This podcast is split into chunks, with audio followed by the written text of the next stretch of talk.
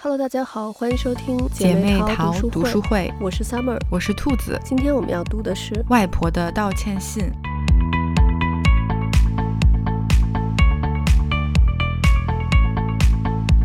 最近有一部电视剧特别火，嗯，叫《人世间》。嗯嗯，然后我最近也是就已经追完了这个剧了。不知道你看了没有？对我刚开始看，然后这部剧就是我看到后面就是就每一集都会看哭，然后就其实我我看那个外婆道歉信到后面的时候也是就是会看哭，嗯，我就觉得这两个里面其实有一些相通的地方，它都是嗯讲了一个家族，还有围绕主人公他周围的这些人的一些。呃，际遇变化，就每一个人其实都有他的故事。嗯，对，我觉得咱们今天要读的这本书也是这样的。是，我们就先说说这个书里面的小女孩。嗯嗯，这个主人公，我觉得她非常的有魅力，就是一个嗯不到八岁的小女孩，但是她她的世界非常的丰富多彩。对，没错。嗯，就是可能一般人就会说，觉得她是一个另类，就是和。普通的我们觉得的小朋友不太一样，他可能比较成熟，对，然后比较敏感，又非常有想象力，有很多的点子，然后又可能有一点叛逆，嗯，就是可能，嗯，有一些老师和家长可能不会喜欢这样的女孩，觉得她不乖，对，但是她非常的有意思，嗯，然后这个小女孩其实，嗯。因为他呃，就是父母离异了，又分别，又有了新的家庭，所以他其实我觉得他挺挺敏感的，他能够体察到一些别人的情绪，包括他其实就是知道自己什么时候该说什么话，呃，别人会不会不高兴，他很会察言观色，我觉得他这一点是很聪明的。然后，但是呢，他虽然。很成熟，就是经常说的话会让人觉得很惊讶啊！一个七岁多的孩子居然能说出这样的话，但他同时又保有了孩子的天真和善良，包括他对他周围的人，还有他对待小动物，我觉得很多场景都是。让我非常非常感动的，嗯，但是也正因为他有一些有一些另类，所以他其实在学校里会就是会被别人排挤，嗯，然后映射到我们现实生活中的话，就是他遭受了很多次这样的校园暴力，嗯，这种校园霸凌，对。对，嗯，对，其实就是这本书也谈到了就是关于校园霸凌的问题嘛，嗯，然后你像我现在作为家长，我其实也是。很关注这个问题，因为就是怕自己的孩子在学校受到欺负嘛。我觉得就好像咱们那个年代，至少咱们学校吧，好像没有什么霸凌的现象。但是现在，我觉得可能关注这个事情的人也越来越多了，所以好像就是越来越多的听到关于校园霸凌的这个事情。你像有好多这个影视剧也讲到了关于这个校园霸凌的这个事儿。对。而且其实就是除了学校以外，像军队啊，还有监狱也是最容易出现霸凌的这些场域。嗯，因为这些地方都是属于那种权力极度不平衡的地方。像之前有一个特别火的韩剧叫《D.P. 逃兵追击令》，我不知道你看没看过。这个我还真没看过。就是讲那个军中霸凌。嗯，我也是没有看这个剧，但是我老公还有我身边的好多男生都看了，因为可能他们男生看感觉特别有有感吧。嗯，然后他们看完之后都觉得特别震撼，特别感慨。我老公就跟我讲了好几。天就是在韩国那个军中的霸凌什么的，嗯，然后咱们再说回校园霸凌，其实很多时候校园霸凌是没有理由的，就是那些霸凌者并不是因为你做了什么或者是你说了什么就霸凌你。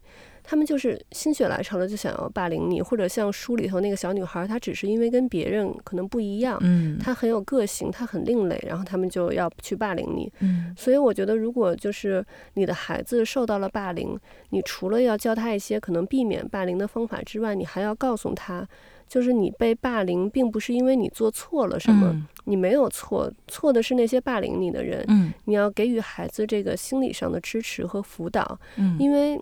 很多被霸凌的孩子会遭受这个长期的心理影响，对他们可能即使熬过了上学那段被霸凌的时间，但是但他们之后的人生也会因为被霸凌的这段经历而造成对自我的怀疑啊和不肯定，所以我觉得一定要在心理上对孩子做好这个辅导。嗯，确实是这样的，因为我们前段时间也是有请过专家专门做过一期关于呃校园霸凌的讲座，嗯，我当时特别震惊，因为我们是直播嘛，就是。就是底下是可以实时留言的。然后我就会发现，原来有校园霸凌的情况现在非常多，就是很普遍。然后我当时看的时候，我就觉得还挺震惊的，因为确实。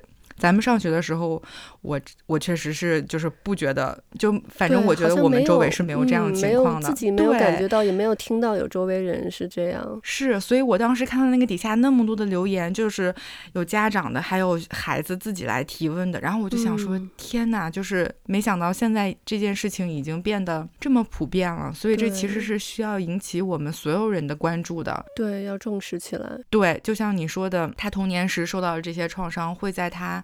成人之后仍然留下一些阴影，嗯，所以其实，在当下发生这个事情的时候，家长给予他及时的心理疏导，还有鼓励和安慰是非常重要的。对，所以我觉得他这个书里面的外婆做的非常好，嗯，他就是一直在和他说，另类是挺好的，你这样很好，你没有任何问题。而且外婆为了让他觉得自己是没有问题的，外婆还加入了他，并且跟他一起。来创建一个这样很另类的世界，对，然后陪他一起疯，所以我觉得这个外婆非常的伟大，也非常的睿智，对，给了他很多这个心灵上的帮助，对，就是给他呃构建起了他自己的一个心灵架构，就让他在这个港湾里面非常安全，对，所以只要有外婆在，他就会知道，嗯，就是对我我是我虽然是很另类，但是我是。很好的，不是我的问题。对，所以就是也让他的内心足够的强大。第一个是强大到可以对抗那些欺负他的人，嗯。第二个是他没有反过来去呃仇恨那些伤害他的人，对，进而变成了伤害别人的人。所以就是。让他保有了他这样的一份天真和善良，是的哦，所以我觉得这个外婆真的非常的伟大。对，而且我觉得其实就说到霸凌，其实我们可能很多嗯传统的观念想到霸凌就是肢体上的这种伤害，其实很多时候除了这个肢体上的伤害，还有这种言语上的伤害。而且还有一些像，比如说在学校里头，可能会有一些小团体，然后会排挤一些就是团体外的人。其实这也都是校园霸凌。没错，其实这种言语上的霸凌，我觉得比肢体上的是，嗯，会给人带来更大的伤害，更严重。嗯，对。所以我觉得这个外婆真的非常的了不起，就是她自己。本身其实也是一个非常传奇的人物，就是我一开始刚就是我觉得巴克曼特别会讲故事，他刚开始描写这个外婆的时候，我就会觉得哦，放在现实生活中，外婆做的这些离经叛道的事情，看起来是让人觉得有点难以接受，但是你看到后面，你就会明白他为什么会这么做，对。你就会觉。感叹哦，就是这个这个女人真的太伟大了。对对对，她是一个非常伟大的一个女性。像这个外婆，她其实也是思想上也是非常先进的一一位女性。对我推测，她可能也是一位女权主义者，因为就是在那一个。女性甚至都很少出来工作的年代，她不仅出来工作，而且还当的是一个外科医生，而且还经常去到各种战场，甚至是一些可能男性都不愿意去的地方去帮助那边的人。前两天我就听到另外一个 podcaster 在聊这个。何震和陈师培，他们都是晚清民国时期的人。然后陈师培呢是经学大师，何震呢也是一个大才女。嗯，但是因为陈师培他的这个政治立场总是在变，包括后期支持帝制啊什么的，所以就是一直到现在还会有很多人说他是受他的夫人就是何震的影响什么的。然后我就想到，好像历史上一个男性做了错误的决定，总是会推到女性的头上。但是如果一个男性呢，他非常的英明神武呀，在历史上就很少提到，是因为他的另一半的作用。嗯，你像一个昏君旁边，就总会有一个或几个所谓的那种红颜祸水，比如说妲己呀、褒姒呀之类的。我觉得就拜托，我们女人要真的是像你们男人说的这么大的本事，那你们男人做好事、做有成就的时候，怎么跟我们就没有关系？然后做坏事就全都是我们怂恿的，是吗？嗯，我觉得就是这个说辞。很像，就是那些妈宝男的妈妈们的说法，嗯，就是妈宝男的妈妈，他们总是会说：“哎呀，我儿子以前可乖了，都不会做出这样的事情的，都是认识了你，你才给他带坏的，是不是？”妈妈宝男的妈妈都经常这么说嘛，是这样的，嗯，对，我觉得就是这种长期的男权思想，就会培养出好多这种妈宝男，而且就是历史上，即使是很有权力的女性，其实也是在男性的视角下，而且也都是感觉有点就是略带贬义的，因为毕竟史书都是男性写的嘛。嗯，你比如说提到中国古代最有权力的女性。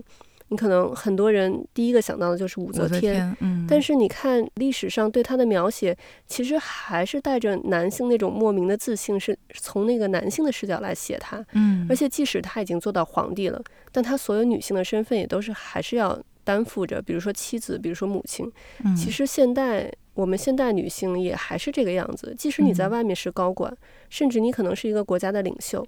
但你回家依然要做一个妻子、一个母亲应该做的事情。嗯，其实我并不是说女性不应该这样。嗯，但是同样的，男性如果在外面有这么高的成就，甚至他可能都不需要有这么高的成就，他在外面就是他就是在外面挣钱了，他甚至就可以在家什么都不用做了。嗯，如果他稍微做了一点丈夫或者父亲应该做的事情，哎呀，那周围的人就都给他拍手说好棒棒啊什么的。对，我觉得这个就非常不公平了。对，而且你像武则天，她已经当上皇帝了，然后呢，她要把她的皇位传给她的儿子。其实这个听起来没有任何问题嘛，但是问题就是她的儿子不姓武，她的儿子姓李，嗯，所以等于是她辛辛苦苦夺来的这个政权呢，就要又交还给这个李氏了。所以，如果是你是男性是皇帝，就没有这个问题嘛。嗯，但是这个孩子其实是父亲和母亲的基因各占一半儿啊。那女性的这个皇位传给儿子，他就不能再继续继承他这个姓氏了。嗯，而且像古代的这个祠堂里头呢，一般也是不祭祀女性的。嗯，所以即使是武则天曾经贵为皇帝，但是她也没法像其他的皇帝一样进入这个祠堂接受祭祀。嗯，而且你看，就是这个各个影视剧里头，武则天的这个形象也都是这种男性审美主导的。嗯，就要不然武则天就是一个绝世大美女啊，要不然就是那种非常霸气，但是完全没有任何女性特征的一个人。嗯，这个其实就是传统男性对女性的一个刻板印象。嗯，传统男性呢就认为女性要不然就是那种非常柔弱要依附于男人的，要不然就是你非常有成就，你就完全没有女性特质了。嗯，其实这个也是男性对女性的一个态度，他们。要不然就是想让女性对他们唯唯诺诺，要不然呢就是怕女性爬到他们头上对他们颐指气使。其实我觉得咱们女性并不只是用这么简简单单的二元论能概括的。嗯，一个女性她既可以在外面呼风唤雨，但她同时也是可以保有很多女性特质的。对，而且我们也其实并不是想要非要爬到男性头上，我们只是想要一个平等，就是男性能得到什么，女性同样也能得到什么。对，我觉得是是这样的，就是就像你说的，大家可能说到。这个词就是红颜祸水，但是你说反过来有有没有评价这样一个形容男生的词？蓝颜祸 水就就是很好，一般就会说 蓝颜知己，但是你说蓝颜祸水就是对，就是没有对。然后其实确实我就觉得很很善于把责任都推到呃女性的这个身上，嗯嗯，比如说我们一般可能会说是妈妈没有教导好这个孩子。但我们很少会出来指责，说是爸爸做的不够好。对，而且其实并不是，我觉得不是人类一直都是这么这么想的。像很早以前，像以前的《三字经》里头就有说“子不教，父之过”。对对，但是现在好像就是变成了孩子的教育问题都落到了妈妈头上。嗯，是这样的。就像你说的，就是呃，这个爸爸可能平时很忙，没有时间陪孩子啊。突然他这一天花了个心思，然后陪孩子做着了一个什么事情。比如说，呃，跟周围的人讲，或者是，嗯，他发了一个朋友圈，然后底下就说：“哎呀，你真的是一个好爸爸呀！”就是对，对，就这样的情况说：“哎呦，你能这么做，真的很好，什么什么的。”然后我心想，嗯，那妈妈们呢？就是感觉好像是妈妈带孩子是一个天经地义，就是这是他本来就应该做的事情。对，而爸爸只要稍微隔三差五的表现那么一下，他就已经是一个好爸爸了。所以这样的评判的一个一个标准、一个基础本身就是不对等的，嗯，所以就是我们才会有丧偶式呃丧偶式育儿这种说法，对，就是因为爸爸在这个家庭教育的这种环境下一直是缺失的，对，嗯，所以说所以说现在嗯国家鼓励二胎和三胎的政策，就是我是独生子女，就是我其实能能理解，就是有。呃，有这个呃姐妹和兄弟，其实是一件非常好的事情。嗯，尤其小的时候不觉得，尤其是大了之后，你会觉得，当你遇到很多事情，对你需要有一个人和你商量的时候，你会发现，哦，你周围如果这件事情不能和父母说，那你只能跟你很好的朋友讲。但如果你也遇到了你没有办法和你的好闺蜜去诉说的事情的时候，你就没有人可以和你商量，无处倾诉。我觉得这是独生子女非常孤单和无助的一个点。对，但是呢，但是反观现在这样的情况，我也会觉得，就是说，你还要让我去生二胎和三胎，那这样巨大的压力都要落在我们女性的身上吗？那我也需要去工作，嗯，是的。那我不工作这段时间，我的职位怎么办？嗯，一定会有新的人进来。那如果他取代了我，可是我也，我本身如果。不生二胎或者是三胎，我也可以把这个事情做得很好，或者说我可以达到更高的成就。对，为什么没有人来帮我们来说一说呢？所以就是我觉得这种这种矛盾一定是存在的。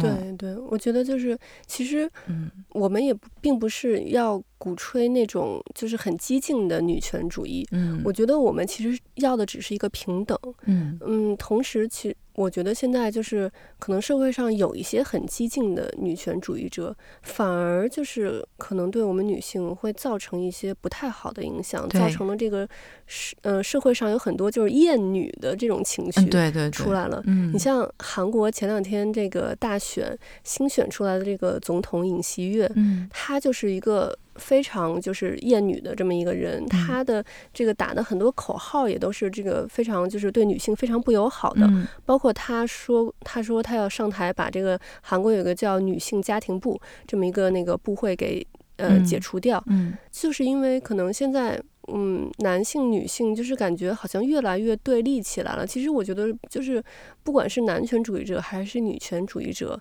尤其是可能女权主义者，就是。我们不是要把男性和女性对立起来，就像我之前就是也讲过，男性和女性其实是是要作为朋友要并肩同行的。嗯，是这样的，就是我觉得，就像我们一直也倡导说，希望是双方共同来努力做这个事情，因为家庭、婚姻、爱情肯定不是只有一个人在努力，一定是要双方共同去经营这个事情。对，所以说，其实我们就是希望是。嗯，大家都能共同的往这个目标去做，对，共同的去承担，一起分享、分担这些事情，对，不管是好的还是不好的，是的。对，所以其实他们在外面工作也很辛苦，对，嗯，我就觉得其实这样的，我们其实可以双方。都稍微靠近一点，嗯，都付出一点点，把这个平衡也许可以做得更好一点。对对对对，没错没错，是这样的。对，然后像刚才你刚好说到了这个二胎的问题，嗯，其实像这里面那个小女孩也是因为她妈妈要和她继父生一个新的小宝宝嘛，所以她对这个事情刚开始她非常抵触，因为她就怕她妈妈有了新的孩子以后就不那么爱她了。嗯，就即使是她的妈妈、她的生父，包括她的继父都对她很好。你像咱们这一代都是独生子女嘛，所以我也是从小就特别希望有一个兄弟姐妹呀什么的。但是我发现现在好像就国家开放了这个二胎甚至三胎之后，大家对于生多一点的这个意愿。并不是那么强烈，是的，嗯，而且像我在国外这边，其实基本上每个家庭都是两个或三个孩子，甚至还有更多的。但是因为现在疫情的关系，很多人的这个长辈没有办法过来帮忙照顾，嗯，所以我身边很多朋友也是把这个生二胎的计划给搁置了，甚至就是可能觉得嗯，就生一个就好了，嗯，但是。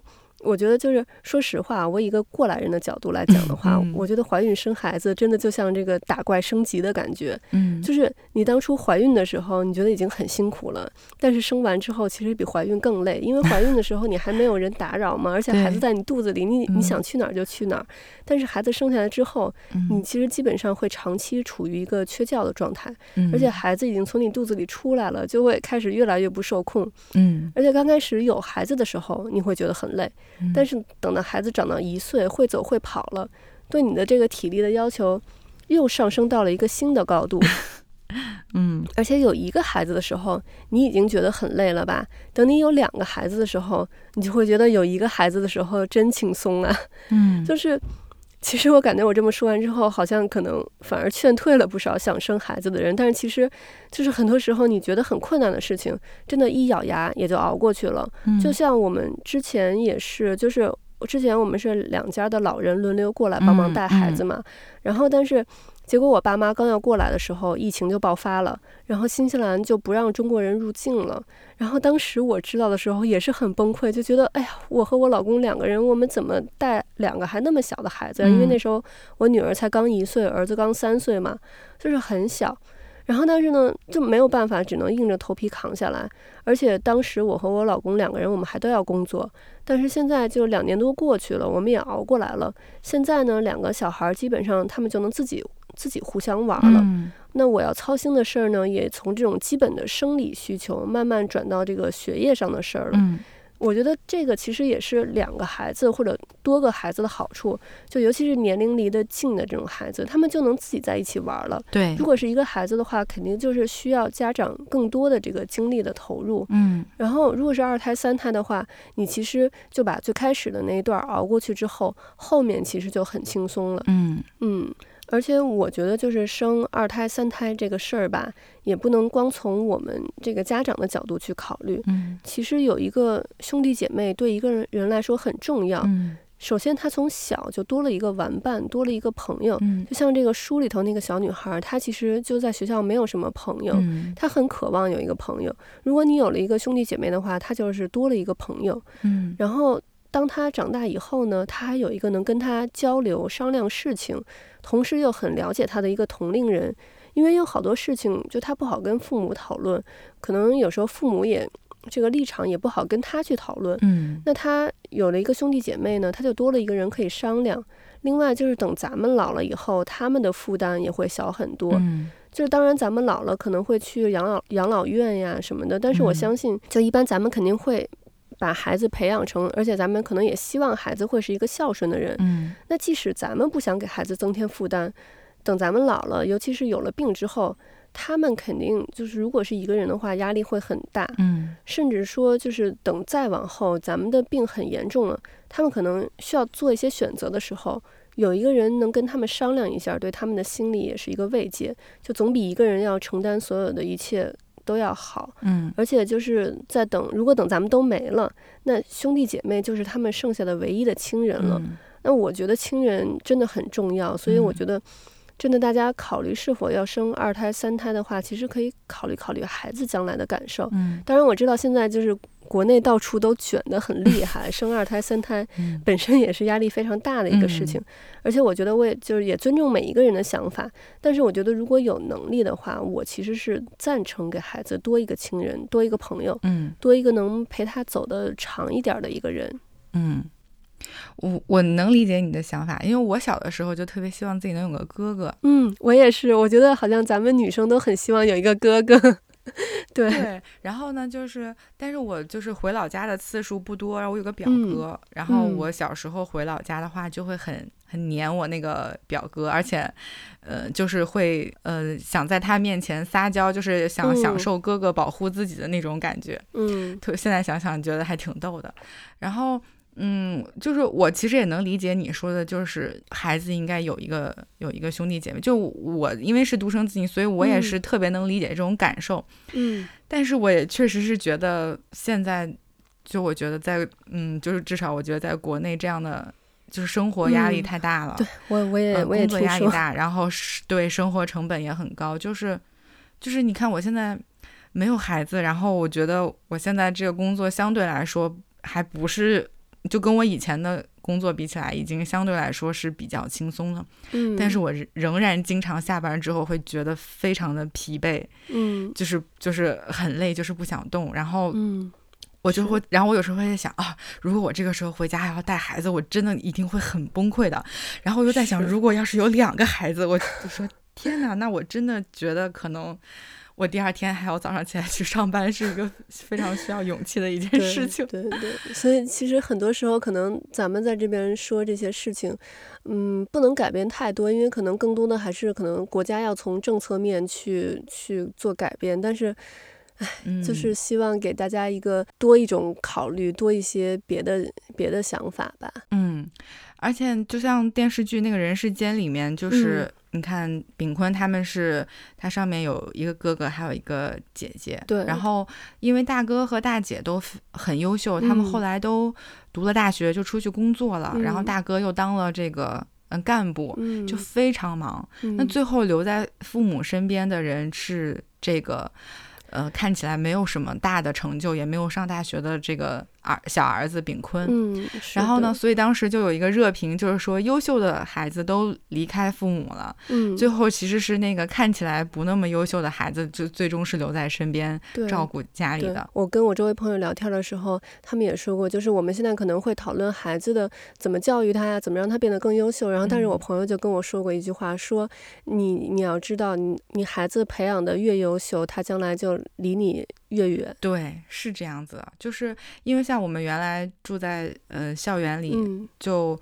呃，我们那一栋楼很多就是都已都是已经退休的老教师，嗯，他们的子女都不在身边，都是在国外。一样，因为像我奶奶家也是嘛，也是在学校里头，然后也是基本上有至少一半以上的子女都是在国外。对，然后像住我们对门的那个爷爷奶奶，她是两个女儿，然后一个在美国，一个在加拿大。然后之前没有疫情，他们就是半年在加拿大帮。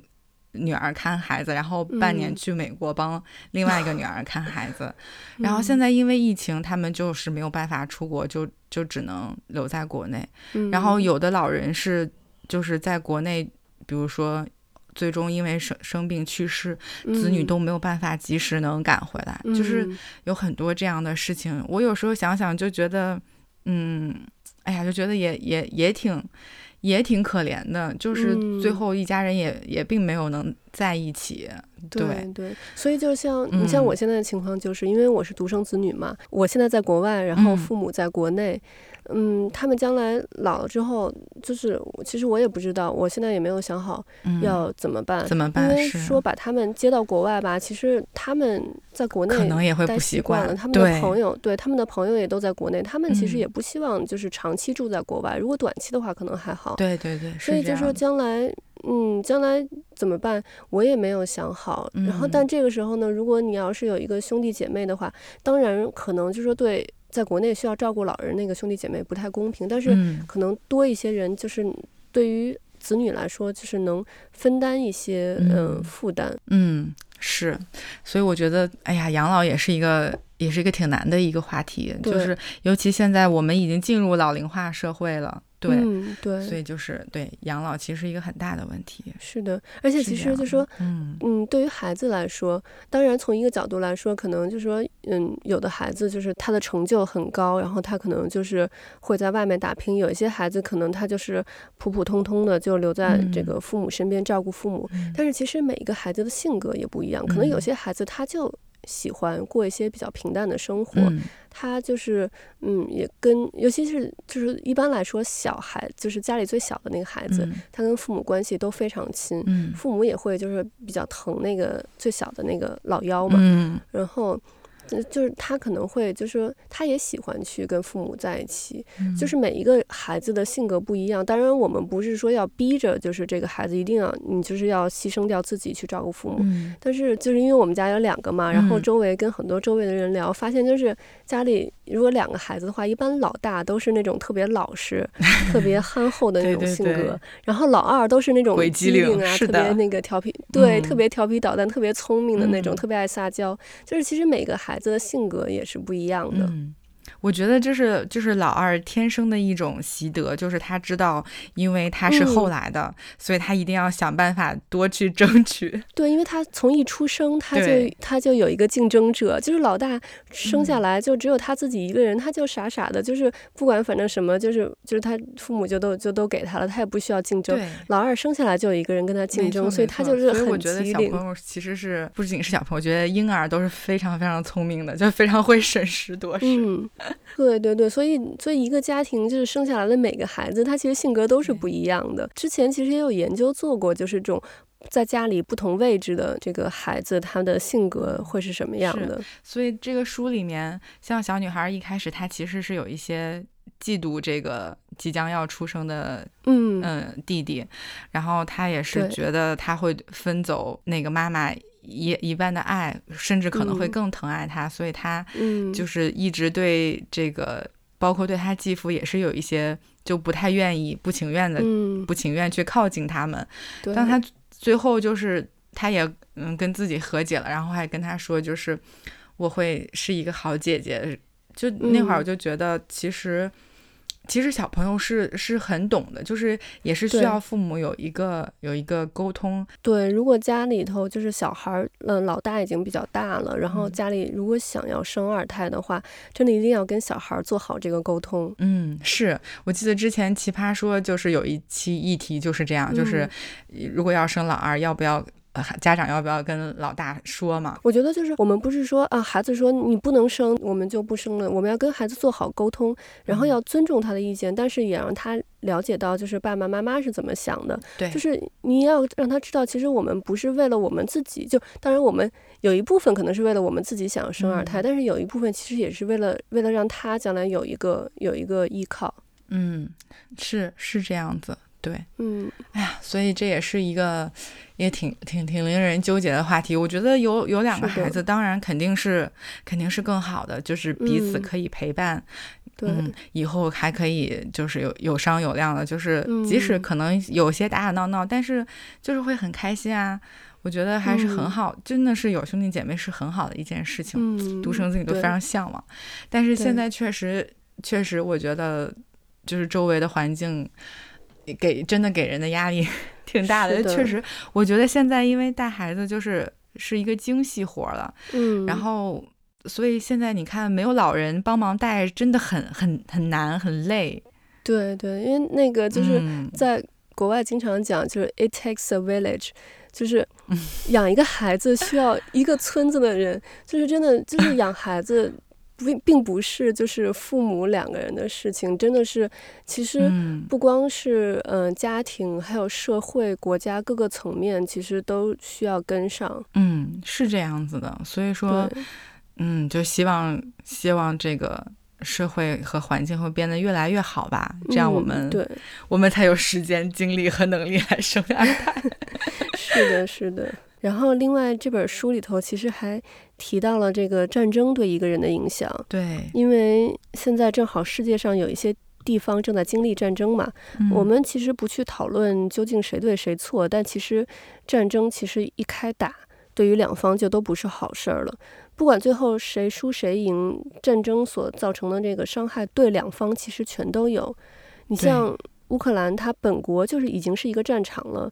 在重建需要的是几十年的时间，你像欧盟那边就是说，这个难民基本上出去再回去，就是至少十年以后的事儿了。嗯，因为真的，我觉得战争打起来最惨的还是老百姓。没错，没错。你像咱们已经在这个和平年代生活太久了，就是没有人会认为自己会经历战争嘛。嗯。但是你像我们现在就在目睹着战争，那如果这件事儿是发生在你自己身上呢？我觉得战争真的不管国家哪国赢了，最惨的输掉的其实是老百姓。嗯，是这样的。所以就像书里面说，嗯，一个怪物，嗯，在他成为怪物之前，他也不是怪物。对对，嗯，他其实写的这里面几个角色，都是因为战争所造成的影响，才才会变成了怪物。对对，嗯，我觉得战争给人带来的这种创伤是不可逆的，就是完全没有办法。对，我觉得再多的心理疏导还是没有办法，就是一定会留下很深的伤痕。对，因为像对这个两国的士兵来说，嗯，战争造成的这个创伤其实是一辈子的。嗯，你像就是之前美国越战时期，就是他战后回来，嗯，自杀掉的这个人比他战争时期牺牲的人还要多。嗯，就是很多人从战场回来以后得了这个。战后的这个心理综合症，PTSD，就是 PTSD 嘛，嗯，就像书里，像你刚才说到那个怪物，还有其他人就是这样子。尤其像就是现在这个这个俄乌战争，他们其实很多人都是可能同一个民族的，而且像基辅就是所有这个斯拉夫文化起源的这个地方，所以对于他们来说，这个刺激可能会更大，因为就是感觉像是这个同胞之间互相互相在这个。残杀，而且像这个子弹是不长眼睛的嘛，在战场上你必须要执行长官的命令，嗯，所以我相信就是这场战争结束后，两方的士兵中很多人都会有这个 PTSD 的问题，嗯，所以我真的觉得就是能不打仗就千万不要打仗。我觉得有时候真的不是就是不能硬撑或者是意气用事，因为打起仗来其实对双方都很伤。对，因为我觉得没有人希望自己的。手上沾上别人的鲜血。对，我我觉得那个真的是就是会做噩梦，就是午夜梦回想起来就会，我觉得真的是后半辈子会非常非常的痛苦。对。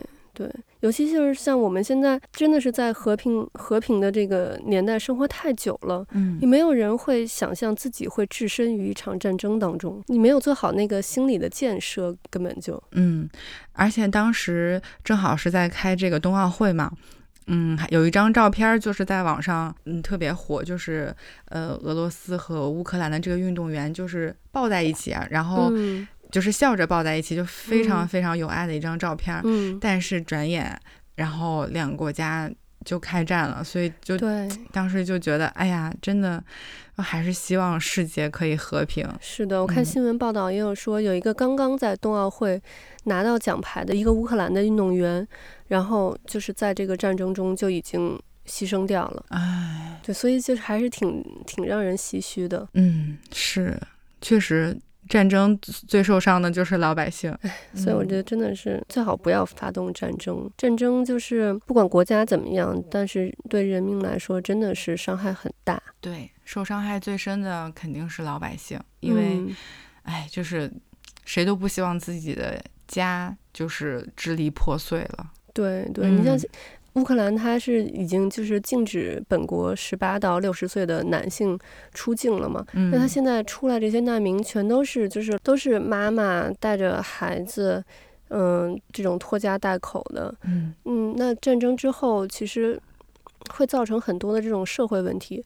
嗯，所以这本书里面，呃，战争之后其实像住在外婆这栋楼里的很多人都是呃外婆在战争会还有一些。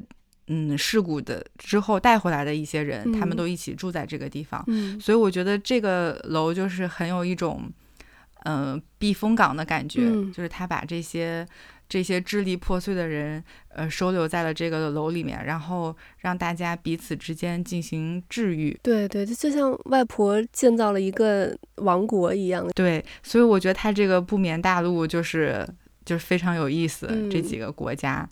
然后，当然，外婆最后和小女孩有说过，就是说，当你知道了我在成为外婆之前是什么样的人之后，你可能会就是就怪我和不喜欢我。所以她后来了解到，外婆为了去救这些人，而没有做一个好妈妈，她其实一开始是是非常生气的。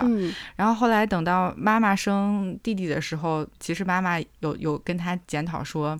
啊，我不是一个好妈妈，嗯，因为因为妈妈也很忙，就她也没有很多的时间来陪小女孩，嗯，是所以是外婆陪伴着她嘛，嗯，然后她当时说了一句非常暖心话，就说这个世界上，嗯，没有完美的妈妈，她她其实她跟爸爸也说了话这样的话，就是没有完美的爸爸，嗯，所以我觉得，嗯，对我觉得这话挺暖心的，就确实是这样，因为因为。都说父母是唯一一个不需要就上岗培训啊、考试啊，就直接就是你就是接受有这样的一个职业、一个身份，你就要做这个事情。所以其实很多事情都是需要爸爸妈妈们去就去摸索和探索的。对，所以我们总是会说，就是孩子是一面镜子照着我们，然后我们家长其实是在跟着孩子一起一起成长。嗯，有时候就是对我我会听到有一些父母会说，就是他在和。陪陪孩子长大的过程中，他其实自己也治愈了他童年的一些嗯一些事情，对，所以我觉得这个其实也挺好的。就包括我之前特别喜欢那个韩剧《请回答一九八八》，然后那个里面的就是爸爸也是就是给女儿说嘛，他说：“哎呀，爸爸也是第一次做爸爸。”嗯，所以就我当时看到这个就非常感动，就所以我也觉得就是爸爸妈妈们不要太焦虑，因为我现在觉得哦，爸爸妈妈们都。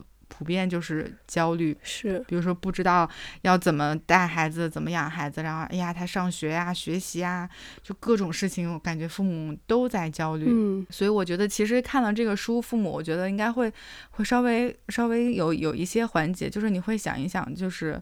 其实有一些事情是是可以顺其自然的，对，有一些事情是孩子其实比你想象的要更更成熟，你其实是可以可以和他沟通的，对，你不用自己在那边焦虑说要怎么办，嗯嗯，所以我觉得其实其实这本书家长们看一看，可能也会得到一些启发。对，我觉得家长就怎么样顺应孩子的天性，让他嗯成长。对对，没错。我觉得就作为家长来说，就是多给孩子一些爱，多和孩子沟通。我觉得，嗯，这样就很好。是的，是的。我觉得家长就是。家人对孩子的这个爱，这一点真的非常重要。就无论你以什么样的形式，孩子一定是会能感受到。像他自己的爸爸，其实挺不善言谈的，嗯，但是他最后其实他也知道，嗯，小女孩非常喜欢哈利波特，所以他 就是在车上从从听音乐改成了听哈利波特的有声书，对，然后他又还不好意思讲，所以就是特别可爱，对对，特别可爱。但是就是你这种爱的。爱的这种方式，就是最后孩子一定是会感受到这一点，就对他来说非常重要。对对对，我觉得真的作为父母可以少一些焦虑，真的就是每一个生命他都会找到自己的出路。嗯，我们其实其实都知道，生命力就是不管是什么生物，生命力都是非常强的。对，嗯，你不管就是他经历什么样的事情，你只要给他正确的一个引导，然后他也是。有自己这个自我修复的这个能力，嗯，他会自己找到这个出路。对，所以我也觉得是父母真的不要太焦虑，就是真的是顺势而为，就是你的孩子是什么样的，他就是什么样的。你真的不要拔苗助长。就很多家长，我觉得家长会焦虑，是因为希望自己的孩子优秀，嗯，然后为了让他优秀，我们让他做了或者学了这样那样的。东西和事情，但这个真的是孩子自己需要的吗？嗯，或者说社会我们所定义的这种成功和优秀是这样的标准？因为每个人都不一样。对，就是我的孩子一定要达到这样的标准，他才是成功的吗？我觉得家长就是，我觉得不能为了说要我自己的面子，就是说啊，我跟人家说出去是我的孩子怎么怎么怎么样。嗯，就是我觉得我们还是应该多站在孩子的角度去。想一想，对，比如他哪怕以后是是画画画漫画的，嗯，就不成功吗？那我觉得也不见得。或者他是一个什么，我他喜欢玩游戏，或者他最后是做的竞技，嗯，我觉得也不一定就不优秀啊。因为你像人世间里面，其实大哥大姐是优秀的，当干部，然后是大学教授。炳坤没有上大学，但他你说他不成功不优秀吗？他其实是一个非常优秀的人。对，所以我觉得我们家长可能会。应该要放宽我们的标准，当然，我觉得社会也要放宽这样的标准，就不是人人都一定要，比如说，嗯，读书好才是，就是真的成成功和优秀。对，嗯，对，就当然还是要多读书啊，我觉得读书还是很好的。我就是说，成功的这个路径不是只有说通过读书这一件事情，对，不是说你要。做到什么样的位置，或者是你用呃，你要挣多少的钱来定义成功？嗯，对，没错，我也觉得我们成功对于成功的定义应该更多样性一些，因为我们的孩子就是就是多样性的。你看这个小女孩，她就是很另类的，但你说她呃不优秀、不可爱、不好吗？它其实也很好。嗯，所以我们应该要试着去欣赏孩子的多面性。对对，嗯，要试着接纳他的。不同的地方，嗯，没错。OK，那我们今天的节目就到这里了，我们下期再见，拜拜，拜拜。